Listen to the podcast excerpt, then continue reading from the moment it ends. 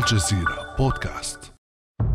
توجه الدول والشركات الكبرى أبصارها صوب النقط التي تبدو لا متناهية في الفضاء الرقمي حيث تدفقت مثلا عام 2019 قرابة 2 زيتا بايت من البيانات والزيتا الواحد طبعا ضع أمامه 21 صفراً. أجهزة الذكاء الاصطناعي تعالج هذه البيانات الضخمة لتشكل سباقا جديدا للتسلح بالبيانات.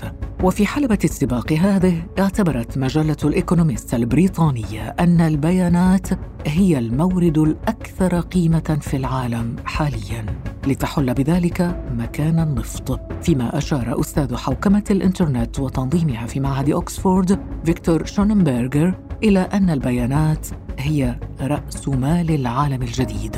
أما الساسة فتصريحاتهم تبدو أكثر تنافسية.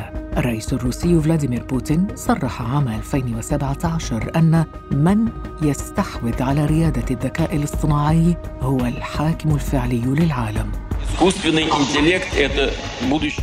الذكاء الاصطناعي ليس مستقبل روسيا وحدها بل مستقبل الإنسانية جمعاء. ويجب العمل بجهد في هذا المجال حتى لا نكون في آخر القافلة لأن من يكون قائدا في هذا المجال سيقود العالم بأكمله. والصراع لم يعد على الغاز والنفط الصراع على البيانات يبدو على أشده بين أمريكا والصين. لنستمع إلى وزير الخارجية الأمريكي السابق مايك بومبيو في أغسطس من عام 2020 Uh, مع وجود الشركات الأم في الصين فإن تطبيقات مثل تيك توك أو ويتشات وغيرها تشكل تهديدات كبيرة للبيانات الشخصية للمواطنين الأمريكيين ناهيك عن أدوات الرقابة على محتوى الحزب الشيوعي الصيني فما هي البيانات التي يجري التنافس عليها ويحتدم الصراع حولها؟ وهل هي نفط الغد فعلا؟ وما تأثير البيانات على البيئة الجيوسياسية والاقتصادية العالمية؟ وهل فعلا من يمتلك البيانات يهيمن على العالم؟ بعد أمس من الجزيرة بودكاست أنا خديجة بن جنة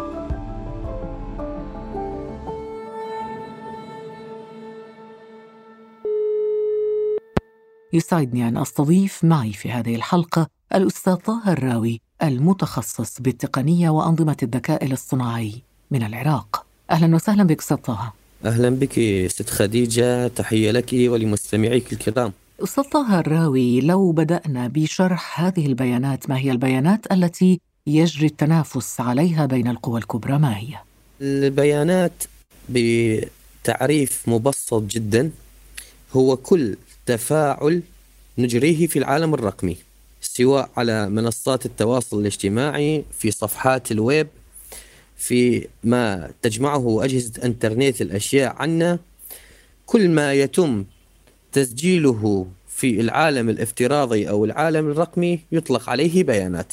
أو لنقل هي المعلومات التي يمكن للحواسيب أو أجهزة الكمبيوتر معالجتها. بالطبع للبيانات مصادر عدة. أولى تلك المصادر هي البيانات الشخصية اللي تجي من البريد الإلكتروني من برنامج الخرائط من التسوق الإلكتروني. هذا أحد المصادر. ثاني المصادر وأهمها هي منصات التواصل الاجتماعي بحيث كل إعجاب نجريه أو تعليق على منشور أو مشاركة تغريدة أو غيرها من الأمور اللي نعملها على منصات التواصل الاجتماعي. هو أيضا مصدر مهم من مصادر تلك البيانات. ثالث تلك البيانات آه، مصدرها هي المعاملات أو المقصود بها أي شراء أو بيع يتم خلال متاجر إلكترونية أو عبر تطبيقات الويب. يكون مصدر مهم من مصادر البيانات التي تستحوذ عليه الشركات ويكاد يكون أهم مصدر للشركات التكنولوجيا هذا المصدر. كون تبدأ بتحليلها لمعرفة ما سبب تفضيل المستخدم للمنتج أي على المنتج بي. من ذلك أيضا بيانات الويب بمعنى التصفح على مواقع الإنترنت البحث عن كتاب معين البحث عن دراسة معينة. هذا أيضا رابع مصادر البيانات. المصدر الأخير واللي هو بات منتشر بشكل كثير عبر أجهزة إنترنت الأشياء في عام 2021 كان يوجد 60 مليار جهاز متصل بالإنترنت. طبعا آه هذه أهم المصادر اللي الشركات تجمع منها البيانات عن المستخدمين عن الحكومات عن كل ما ذكرتيه. طيب أين تذهب هذه البيانات؟ بالطبع كل البيانات اللي صادرة من المستخدمين في البدء يتم تخزينها فيما يعرف بمخازن بيانات. حول العالم يوجد العشرات من تلك المخازن لكن أهم تلك المخازن حوالي عشر مخازن كبرى تعود لكبرى شركات التكنولوجيا مثل جوجل، أمازون، مايكروسوفت، علي بابا، تنسنت الصينية. بالطبع هذه الشركات تعمل على تحويل تلك البيانات إلى مصادر للربح. عن طريق بيع هذه البيانات مثلا إلى طرف ثالث تبدأ بمعالجة البيانات أو من خلال الشركات نفسها اللي استحوذت على هذه البيانات تبدأ بتحليلها ومعالجتها ومن ثم بناء منتجات مرتكزة ومعتمدة على تلك البيانات. على سبيل المثال لو بدأنا بالبحث مثلا في جوجل أو في فيسبوك عن جهاز معين أو جوال معين راح نلاحظ بعد فترة قصيرة أنه تبدأ في صفحاتنا الشخصية تبدأ إعلانات تخص ذلك الجهاز أو ذلك الجوال بالظهور بكثرة. طبعا هذه البيانات باتت مصدر ربح مهول حيث تشير آخر التقارير أنه بحلول عام 2030 2030 يتوقعون أن يكون إيرادات مراكز البيانات بقرابة 948 مليار دولار وهذا بالطبع رقم مهول يعكس أهمية هذه الصناعة الناشئة في عندك إحصائيات استطاعها؟ المصدر الأساسي للبيانات في وقتنا الحالي هي الهواتف والأجهزة الذكية. إذا ما علمنا يعني في آخر إحصاءات أكتوبر من عام 21 تقريبا ثلثين سكان الأرض يستخدمون الهواتف المحمولة قرابة 67% منهم قرابة 4.5 مليار مستخدم يستخدمون منصات التواصل الاجتماعي بمعدل يقضونه قرابة السبع ساعات. هذه الفترة من الاستخدام عبارة عن مصدر غير متناهي من البيانات تعود إلى الشركات المشغلة لتلك التطبيقات أو تلك الأجهزة. نعم. في الوقت الحالي نسمع كثيرا مصطلح الثورة الصناعية الرابعة. المقصود بها الثورة المرتكزة على أنظمة الذكاء الاصطناعي. إذا ما علمنا أن تلك الأنظمة وقودها أو محركها الأساس هي البيانات. طبعا هذه الأنظمة لم تترك مجالا من مجالات الحياة لم تدخل فيه. وبدخولها لتلك المجالات المختلفة اختصرت الوقت اختصرت الجهد اختصرت المال. على سبيل المثال في مجال الرعاية الصحية بدأت بعض المستشفيات في الصين في أمريكا في المملكة المتحدة بالاعتماد على أنظمة الذكاء الاصطناعي في تحليل الصور السينية أو الصور الأشعة المقطعية لجسم الإنسان. هذه تحليل هذه الصور ودمجها مع نتائج مثلا الفحوصات المخبرية مع الأعراض اللي عند المريض بدأت تصل إلى نتائج تساوي أو في بعض الأحيان تتغلب على التشخيص البشري للأمراض. طه الراوي ربما قرأت أنت كتاب البيانات الكبرى ثورة ستغير الطريقة التي نعيش ونعمل ونفكر بها. كاتب هذا الكتاب فيكتور شوننبرغر أستاذ حوكمة الإنترنت وتنظيمها في معهد أكسفورد. يرى أستاذ معهد أكسفورد أن البيانات ستغير أنماطنا الإدراكية في مجالات الأعمال، في مجال تكنولوجيا المعلومات، في مجال السياسة العامة، الاستخبارات، الطب، في كل مجالات الحياة. برأيك أنت كيف ستحدث يعني البيانات الإلكترونية هذا التغيير؟ طبعا خديجة أي قرار ممكن أن يتخذ سواء من شركة أو من حكومة أو من أي جهة صاحبة قرار آه، يكون قرارها أقرب إلى الصواب إذا أسس على قاعدة متينة أو قاعدة صحيحة من المعلومات. طبعا كمية البيانات الضخمة هذه تعكس كل ما يتعلق سواء بالأفراد أو بالحكومات من جهة الأفكار الميول الدينية الميول السياسية التفضيلات التجارية غيرها من الأمور. هذه البيانات ممكن أن تعكس انطباع كبير يعني عن يعني ثقافة شعب معين أو حاجته آه، إلى بعض المواد آه، حاجته الحاجة التجارية له بالإمكان أن تستخدم الدول هذه البيانات أو الشركات تستخدم هذه البيانات لصناعة رأي عام لصناعة منتج لاستهداف المواطنين بأفكار أو بمنتجات تجارية معينة. وهي كما يقال هي النفط الجديد. أستاذ طه ربما حتى مصطلح النفط الجديد يعتبر مصطلح جديد يعني على الاستعمال وإن كنا نسمعه كثيرا ماذا تقصد به؟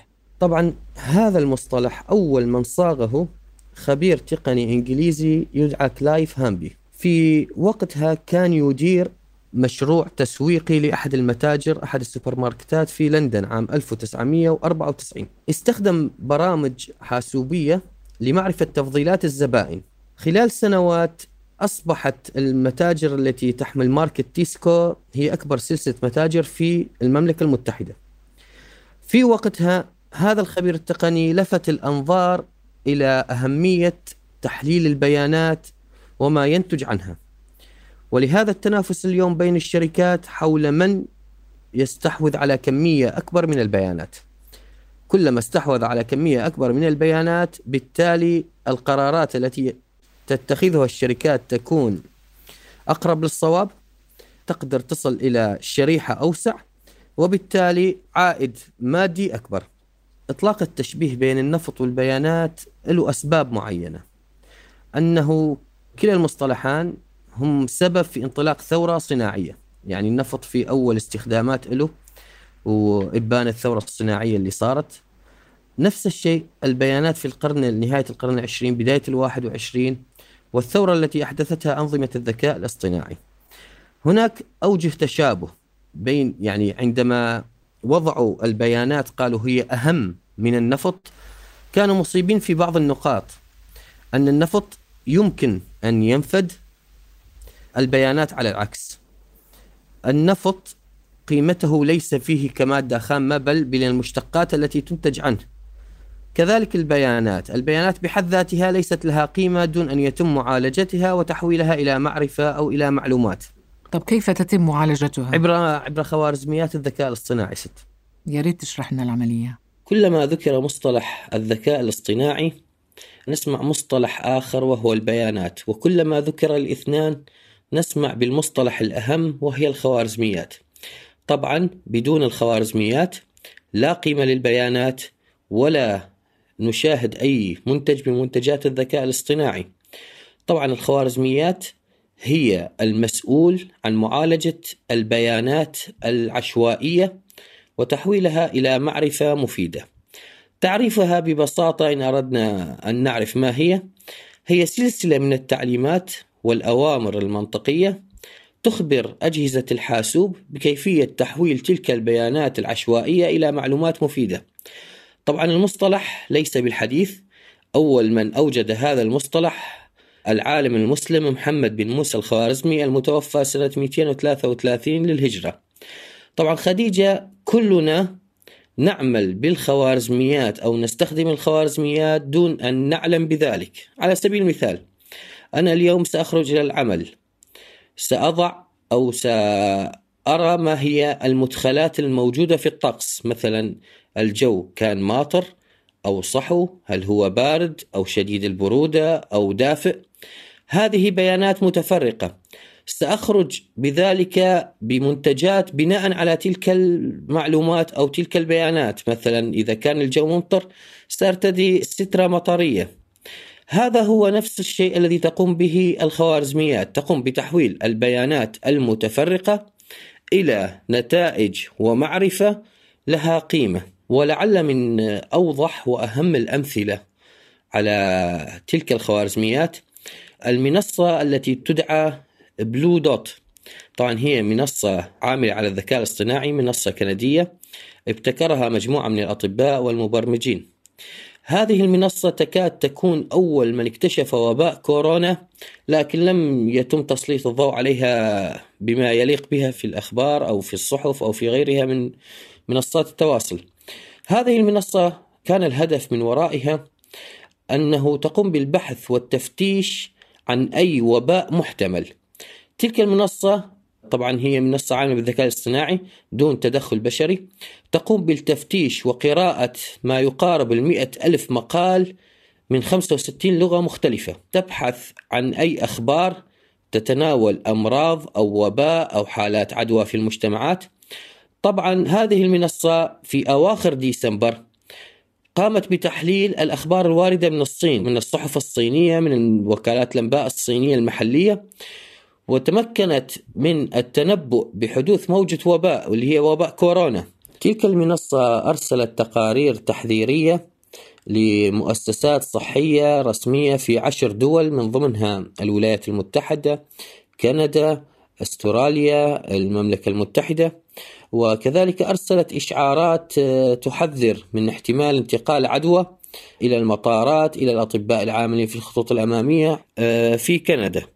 طيب برأيك أستاذ طه لماذا تسعى الدول إلى عزل شعوبها عن بيانات دول أخرى؟ مثلا الصين لها إنترنت خاص بها، روسيا لها إنترنت خاص بها، أمريكا أيضا وتابعنا كيف سعى المشرعون الأمريكيون لاتخاذ إجراءات يعني قاسية لعزل مواطني الولايات المتحدة عن المعلومات الأجنبية والتطبيقات الصينية مثل تيك توك وغيرها، لماذا صار توجه الدول المتزايد والمتنامي عزل الإنترنت المحلي عن باقي دول العالم؟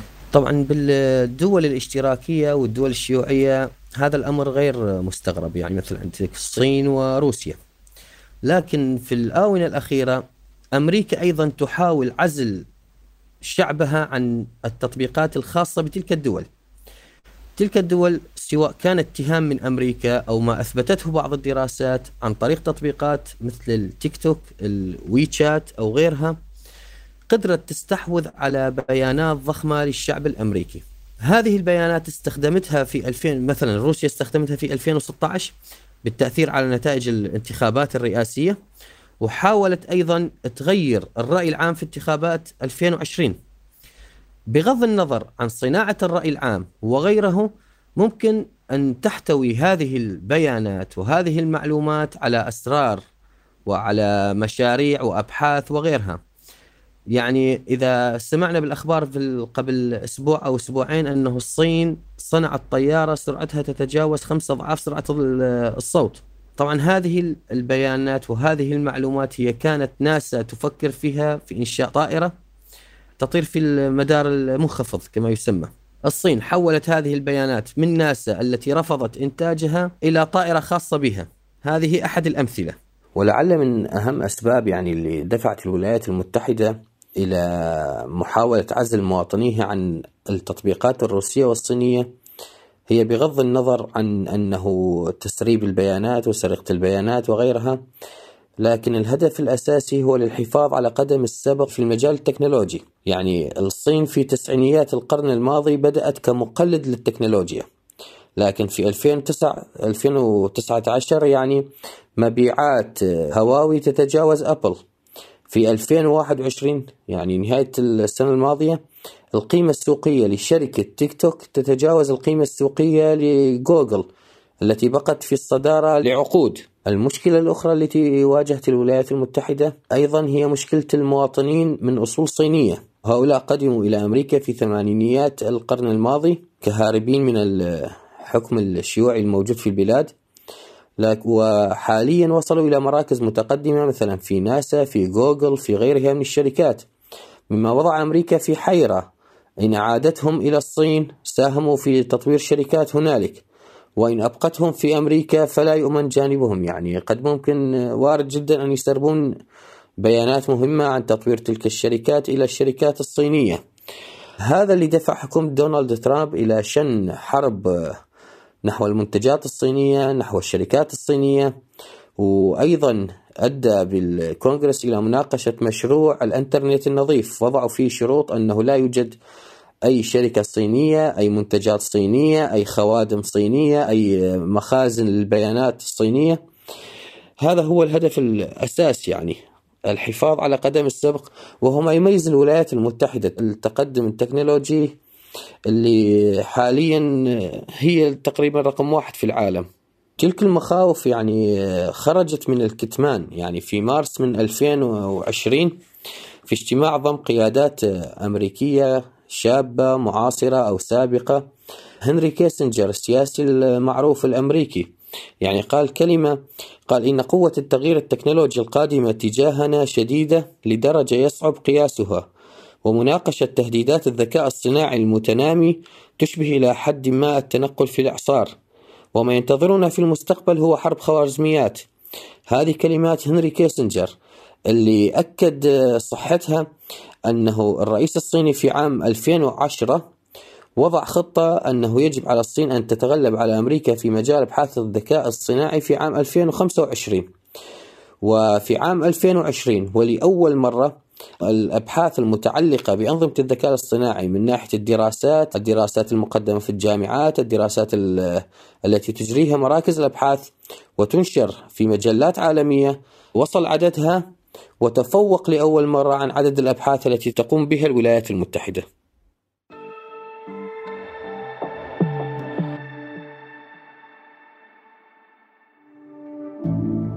ابقى على تواصل مستمر مع الجزيرة بودكاست ولا تنسى تفعيل زر الاشتراك الموجود في تطبيقك لتصلك الحلقات يومياً.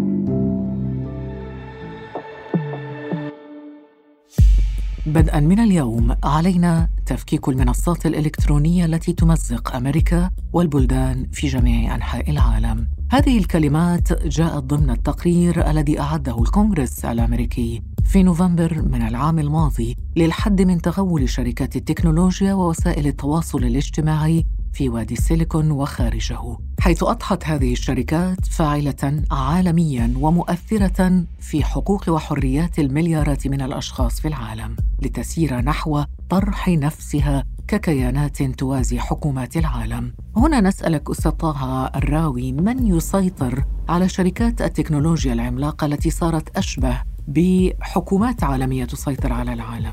يعني لا يخفى على أحد أنه في الوقت الحالي باتت يعني شركات التكنولوجيا ليست كدول وإنما أقوى من دول يعني ماذا تفسرين مثلا في عام 2019 عندما أرسل مبعوث من مايكروسوفت إلى اجتماع يضم دول في الأمم المتحدة عدا ذلك يعني لو نتخيل أن فيسبوك دولة لا أحد يملك لا توجد دولة أكبر منها.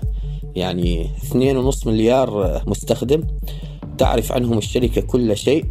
تعرف عنهم متى ما الشيء الذي يضحكهم يبكيهم يحزنهم يشعرهم بالسرور. كل هاي الأمور يعني أدق التفاصيل تعرف عنهم.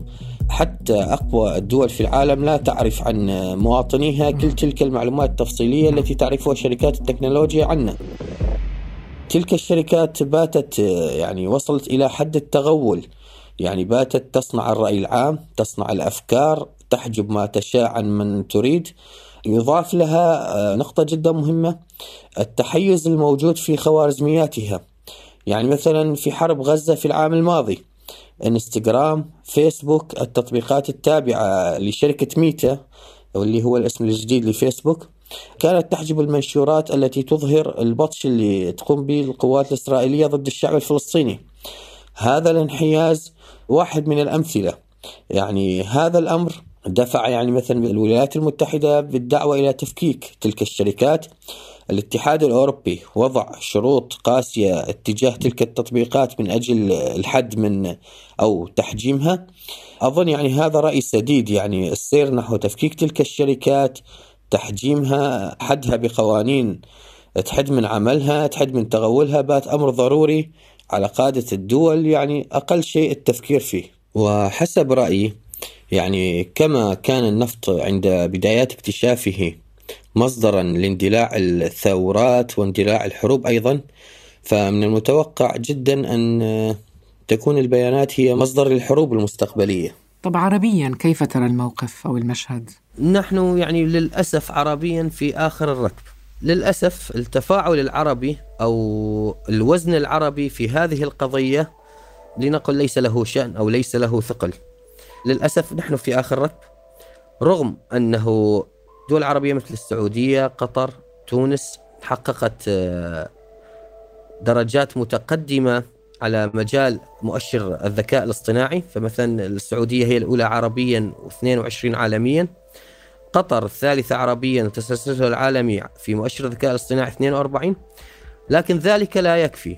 يعني حماية بيانات المواطنين لازم تكون كخطة أو منهج حكومي يبدأ بالتثقيف لذلك من يعني من عند طلاب الابتدائية. غير ذلك آه، يعني نحن في ضياع صراحة. شكرا جزيلا لك الأستاذ طه الراوي الكاتب المتخصص بالتقنية وأنظمة الذكاء الاصطناعي. شكرا لك. أهلا أستاذ خديجة شكرا لك أنت. كان هذا بعد أمس.